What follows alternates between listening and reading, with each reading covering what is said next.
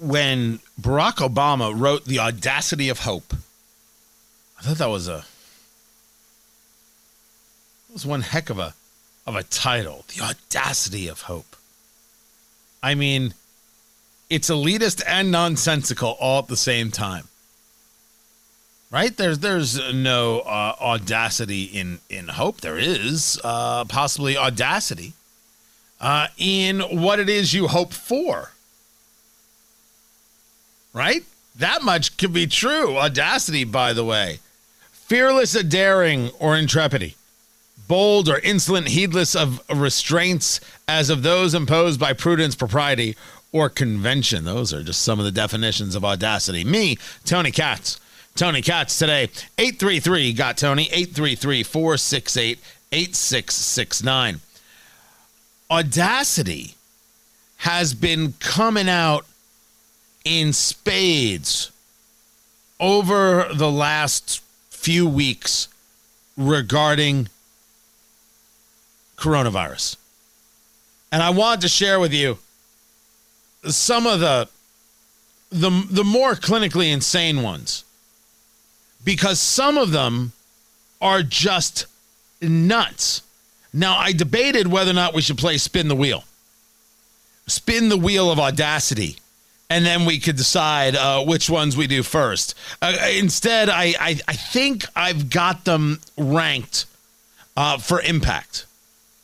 I think I have them ranked properly. Let's let's start let's start with an easy one right here. The governor of Michigan, Gretchen Whitmer, is saying, you know, the problem is is that uh, you don't really understand how dangerous coronavirus is.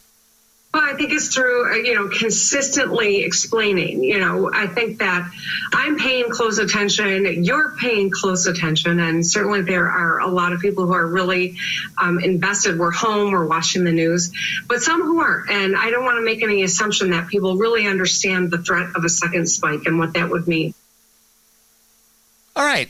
It's, it's a nice starter piece. The governor is saying, "Listen, I'm paying attention, but you know, other people they're not paying attention. They don't understand how bad this can be." I think a lot of people are paying attention because everybody's home, especially in Michigan, where your draconian stay-at-home efforts have not gone unnoticed. just so we're clear. But that's that's a start, right? Of course, it's always uh, the the well, uh, you understand, but too many of the unwashed don't quite get what's happening around them. All right.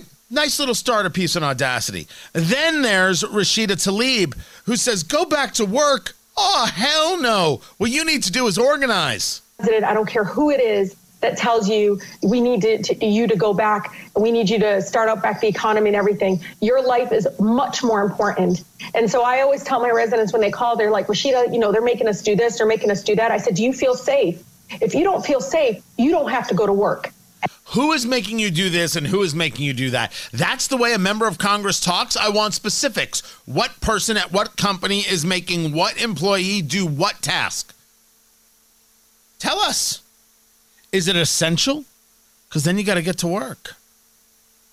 They said you're essential. You see, I want to be essential, but the government didn't say I was essential, so therefore I'm not essential. So I don't get to feed my family. But you're essential, so you got to go do the work. Lucky. Oh no, oh, it's it's you don't want to have to do the work. You should just rather not do the work. Basically, that's that's is is that what Rashida's telling you?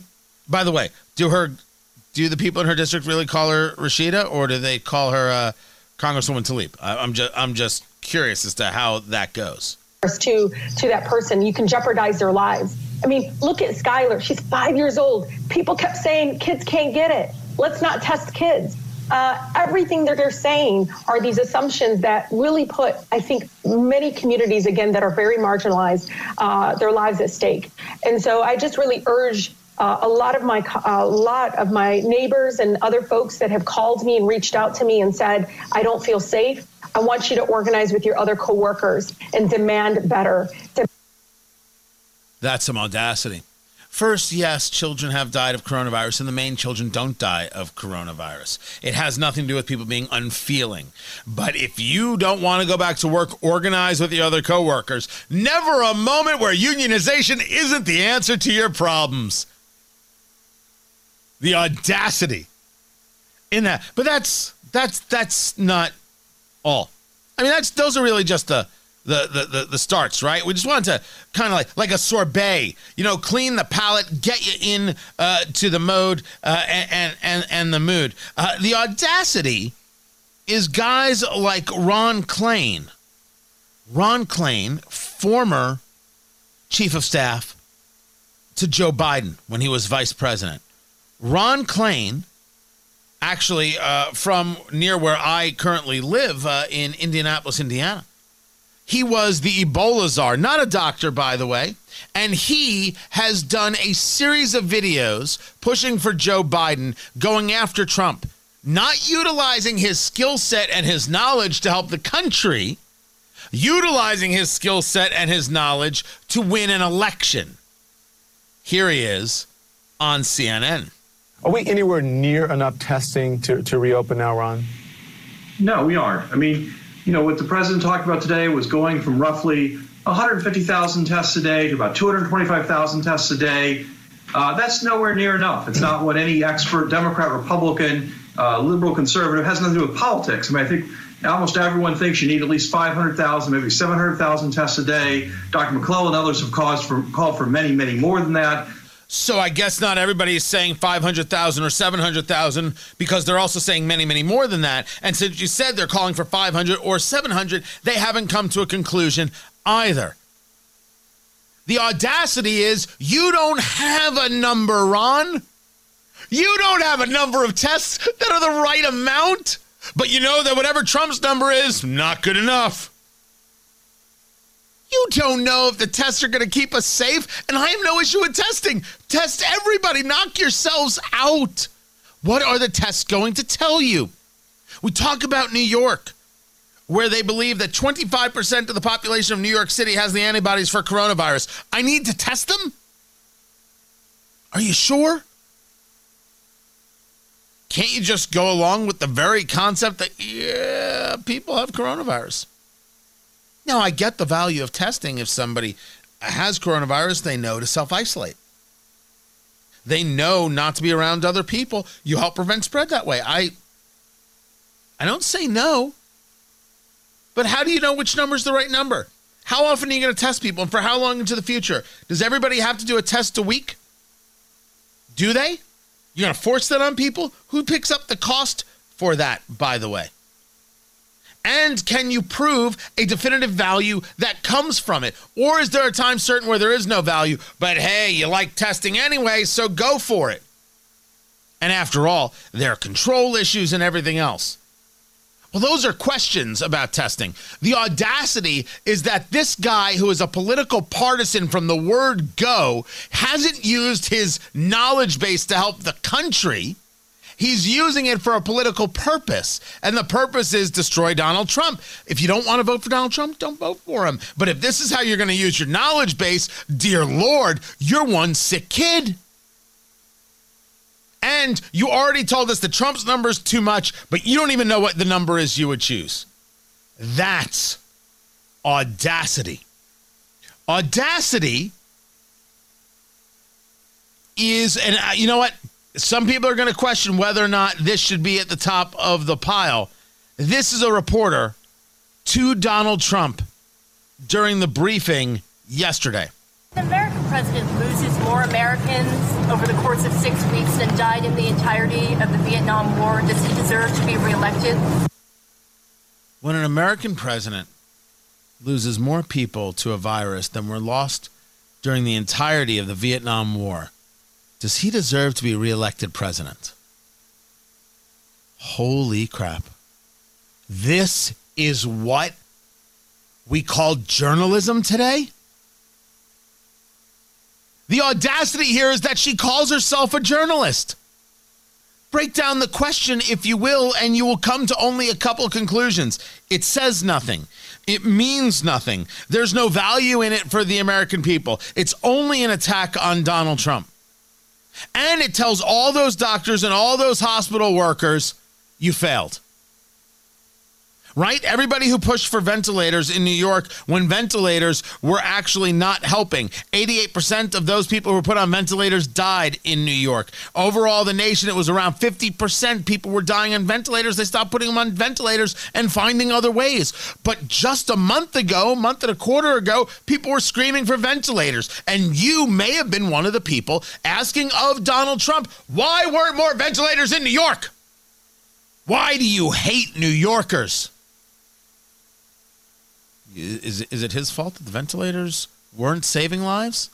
But the doctors were learning that the ventilator wasn't the best thing to deal with this issue? Was it Trump that was costing lives when Dr. Anthony Fauci was writing in the New England Journal of Medicine that this is coronavirus is nothing more than a severe strain of the flu? Was it Donald Trump costing lives? When the New York governor, Andrew Cuomo, told nursing homes across the state, sorry, if somebody has coronavirus, you still have to you have to accept them. You have to accept them. And when nursing homes and, and, and long-term care facilities were begging Andrew Cuomo to please let us put our patients in the Javits Center where we have this field hospital with a thousand beds, or on the U.S. naval ship Comfort, this floating hospital that has a thousand beds that at the most took what, like 167 patients? Like, like there was nobody on the ship. They needed the ship. They needed the. They needed the beds. Here comes the ship. Hooray! Didn't really get used. It's leaving New York this week, back for Norfolk, Virginia. Is is does that question get get asked? No, no. This is this is about Vietnam. That's if that's journalism today, please put an end to all the journalism schools. Just board them up. Just board them. You know what? We could use those as field hospitals if we need to, or we could turn them all into Dave and Buster's because we'd have a you'd get much more out of those buildings playing laser tag than you would learning journalism because there ain't no journalism to be learnt. The audacity that a journalist thought that was a legitimate question. Now you could say to me, Tony, Tony, that's got to be the top of the audacity chain, the audacity pile. The top of the audacity list. Oh no. Sunny Hostin from The View, smack talking Dr. Deborah Birx. I do. I do think she's part of the problem, and it gives me no pleasure to say that. Uh, you know, if you watch uh, that interview with uh, Jake Tapper uh, in its uh, totality, she actually implied that the media was to blame for that story to still be in the news cycle. And um, I believe at this point, Dr. Birx is complicit in what's going on because uh, when there are times like this, uh, good people with integrity need to stand up. And-, and none of those people work on The View, it seems. Because someone should have stood up to you and said, Are you out of your mind? First of all, when you speak of Dr. Deborah Birx, why not refer to her as Colonel? People forget that she served in the military, in the reserves 1980 to 1994, and active from 94 to 08. And what she's talking about is this whole idea that Trump suggested that what you should do is uh, ingest or inject disinfectants, which never, ever, ever happened. Trump did irrationally start having a conversation and asking questions about could you bring the light and the UV light? Could you bring it inside? And is there a way with disinfectant? You see what it does. Is there an, something you could inject? Questions that you ask in another room, you don't ask out in public. I don't disagree with that. Nuts. But did he say, go out there and inject yourself? No. The press corps said that. They lied about what Trump said. The audacity from Sunny Hostin is that she dismisses that whole part of the story and then decides to go after Dr. Birx herself because she's not speaking truth to power. Not a single person on The View corrects her in that second. Why not? Why not? Now you say to me, Tony, that that's the that's the top of the audacity. You don't get more audacious than than Sunny Hostin of The View, flat out lying about what got said by the president and then attacking Dr. Birx for not doing something about a lie that she didn't tell. And then saying to people, I wish we could just focus on the issues, which would be very, very nice, but no.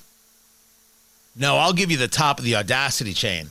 The top of the audacity tree. Why do I keep calling it a chain? The top of the audacity mountain. Mount Audacity is topped by Dr. Tedros of the World Health Organization. So the world should have listened to WHO then carefully because global emergency, the highest level of emergency, was triggered on January 30 when we only had 82 cases and no deaths in the rest of the world. And every country could have triggered all its public health measures possible. I think that suffices the importance of listening to WHO's advice. If everyone had just listened to the WHO, none of this would have happened. We told you all, you all should have listened, and that proves that the World Health Organization is important. Bitch, please. You covered for China. They lied. You went along with it. You have the tweets out there telling people not to worry. That's that is audacity. You are responsible for being very poor stewards of world health because you were more interested in the politics of protecting China. And if you want to add the cherry on top of the mountain, which I don't even know how that works, Dr. Tedros there, he's not even a doctor. And yet he runs the World Health Organization. Audacity, people. It comes in all flavors. I'm Tony Katz.